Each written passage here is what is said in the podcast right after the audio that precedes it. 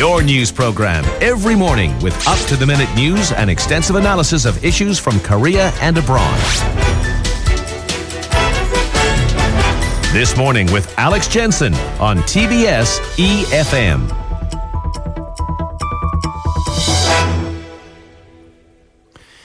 Eight eighteen, just uh, months or certainly years ago, we would not have necessarily forecast comfortably a Donald Trump presidential election victory, nor would we have necessarily forecast Britain's exit from the European Union. Some analysts looked on with dismay, disbelief, a feeling that the British people, or at least a, a narrow majority of them, were shooting themselves in the foot. But still, Britain has not left the EU, and the timetable still seems unclear months on from that referendum.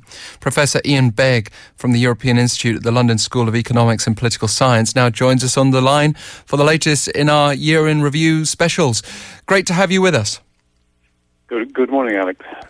So, I mean, tying in these issues, uh, they are, of course, an ocean apart, literally. But Brexit and Donald Trump, can, can we in social and political terms, talk about them in the same breath and for the same reasons? To some extent, yes, because some of those who voted for Brexit have been identified as being the so-called victims of globalization, those who've lost jobs, who are in industries which have declined, and the same phenomenon has been observed in the US. But there are also differences. In, in the in the UK, we had a a distinction between older people who wanted Brexit and younger people who wanted to stay, whereas Trump seemed to have appealed in many ways to a younger population, and that distinguishes the two cases. It's probably a bit more subtle than saying they're all the same phenomenon. Um, another similarity, just to briefly highlight, though, is the way in which um, the Remain camp was heavily concentrated in the London area. And likewise, uh, Donald Trump struggled in some of the more cosmopolitan cities of the United States. There's something about that high urban culture that resists this kind of change. Well, to some extent, but uh, London really was the exception in England. It was the only major city which voted for Brexit, whereas all the other large cities, Manchester, Liverpool, Newcastle, they all voted for for, for Brexit uh, where London voted for Remain. Yeah, I think we see differences in the U.S. where big cities like Chicago or Los Angeles voted for Clinton, and that's the difference you see. Why would that be with London then? Why is London so markedly different to, you know, admittedly uh, cosmopolitan cities? It, would probably sound discriminatory to, to speak of London in those terms, but clearly it's more than just a, a a British capital, it's a global capital, isn't it? Like a New York. Yeah, so you could say that London, London is one of the global hubs of globalization, and that's one explanation for it. But even within London, there are parts of London where there are relative concentrations of EU migrants which are relatively impoverished, such as the East End of London, which voted for Brexit. So it's not as, as, simple as saying that there's one city which is in one direction and one city in another direction. London's rich. Some of the other parts of England are relatively less prosperous. That can be an explanation. But then Glasgow in Scotland, one of the least prosperous cities in the UK, voted to remain. So it's a very, very patchwork uh, kind of explanation you need to, to get this right. Yes, indeed. And speaking of Brexit itself, it's not happened yet. We weren't really expecting it to happen this quickly, but we were expecting, uh, possibly even within days of the outcome of the referendum, to have some sort of roadmap in place. And we've still got nothing like that, do we? No. Um, and what was very clear during the referendum campaign was that uh, the government of David Cameron quite deliberately did not create Plan B. They thought they were going to win, and therefore they didn't start planning for what would happen if the vote was to leave. The new government, led by Theresa May, come in, has come into power and said, "Where are the plans for this?" Found nothing, so they're having to invent it more or less on the hoof, and that's one of the main reasons why there's been so much delay in triggering the the starting process for for Brexit, which is known as Article 50 after the article in the European treaties. Britain has to tell the rest of the EU it's invoking Article 50. It hasn't yet done so and has only undertaken to do it before the end of March at the latest.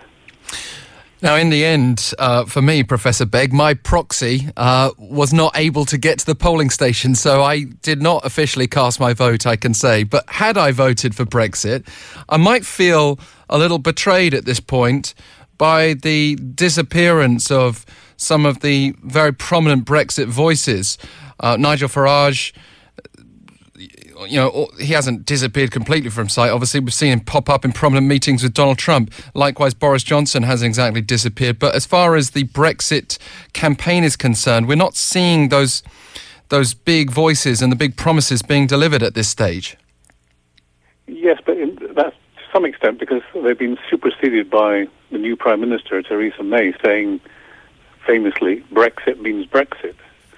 The government's position is that Brexit is going to happen so in that sense, the, the pro-Brexit voters can take comfort from the fact mm. that what they're seeing is the Brexit process starting to unfold. It's taking longer than they expected, but the clear political commitment is to make it happen.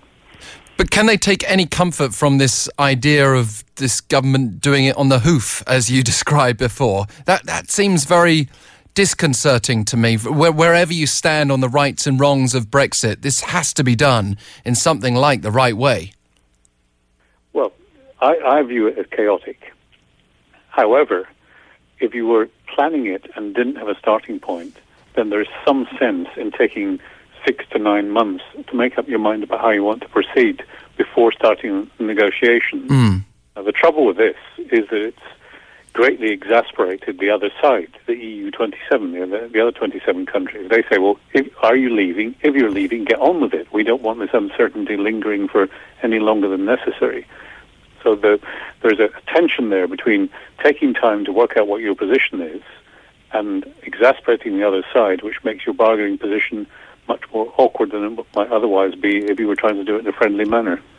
I mean, d- despite some of the efforts to, to look at uh, legally undoing the Brexit decision, uh, there are many people who oppose Brexit who uh, think that undermining the democratic outcome would be a, a bigger evil, even. Um, Theresa May, curiously enough, was, of course, not in favour of Brexit before the referendum.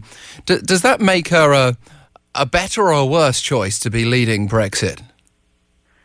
Well, there, there are all kinds of conspiracy theories about what her true position was. She was very below, very much below the parapet during the referendum campaign. Nobody really heard her expressing views. She, she was one of the most senior ministers under the Cameron government, and I think the, possibly the deal that she did was to say, "I will not campaign against Brexit, but I'm going to be, I'm going to keep rather quiet on it." And mm. we, we all get the sense now that she was very much in favour of it all along. That may be an unfair calumny on her, but um, it's one interpretation of the way she's approaching it, which is to say there is no question it's going to happen. I'm going to make it happen, and I want to get the best deal for Britain. That's that's been her repeated pronouncement on this issue. Yeah, otherwise it looks like political flip flopping, which again, I mean, that takes us somewhat off piece because I'd like to conclude by asking you about the great economic impact that was feared, uh, even just with the announcement of this decision. We saw the pound fall through the floor, um, and, and it remains uh, at a far lower level than it ever had been before for me. living here in Korea, converting won into pounds and vice versa. Is that ever likely to recover, or at least in the near future? Well, the pound has risen again over the last couple of months because there's been a, a perception that the British economy had done much better than expected.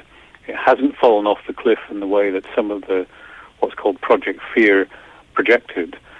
And with the difficulties in the Eurozone in particular, the, the pound against the euro has recovered by a good uh, 10 percentage points since its low point of the just after the referendum. I think it's very it's very dangerous to uh, project too much on just a few weeks or months of trading of a, a currency. You need to take a bit of a, a backward step and say, well, what, what's it really going to do when it when it settles down? And we don't yet have a clear picture of how that's going to happen. Yeah, I mean, I know it's a very narrow view, but uh, to put that in perspective, there were times here in Korea where I could get 1800 won to the pound, and uh, I'm very lucky if I get much more than 1400 at the moment. So it's it's not exactly been wonderful in that respect, but it depends which way you're converting the currency, of course. Uh, Professor Begg, thank you so much for speaking with us. Okay, thank you. Professor Iain Begg from the London School of Economics and Political Science, putting things in perspective there with the pound against the euro. Of course, it's not just the pound versus the won that we should be looking at, but still, uh, Britain in very uncertain waters months after that Brexit decision. This morning continues in just a few moments.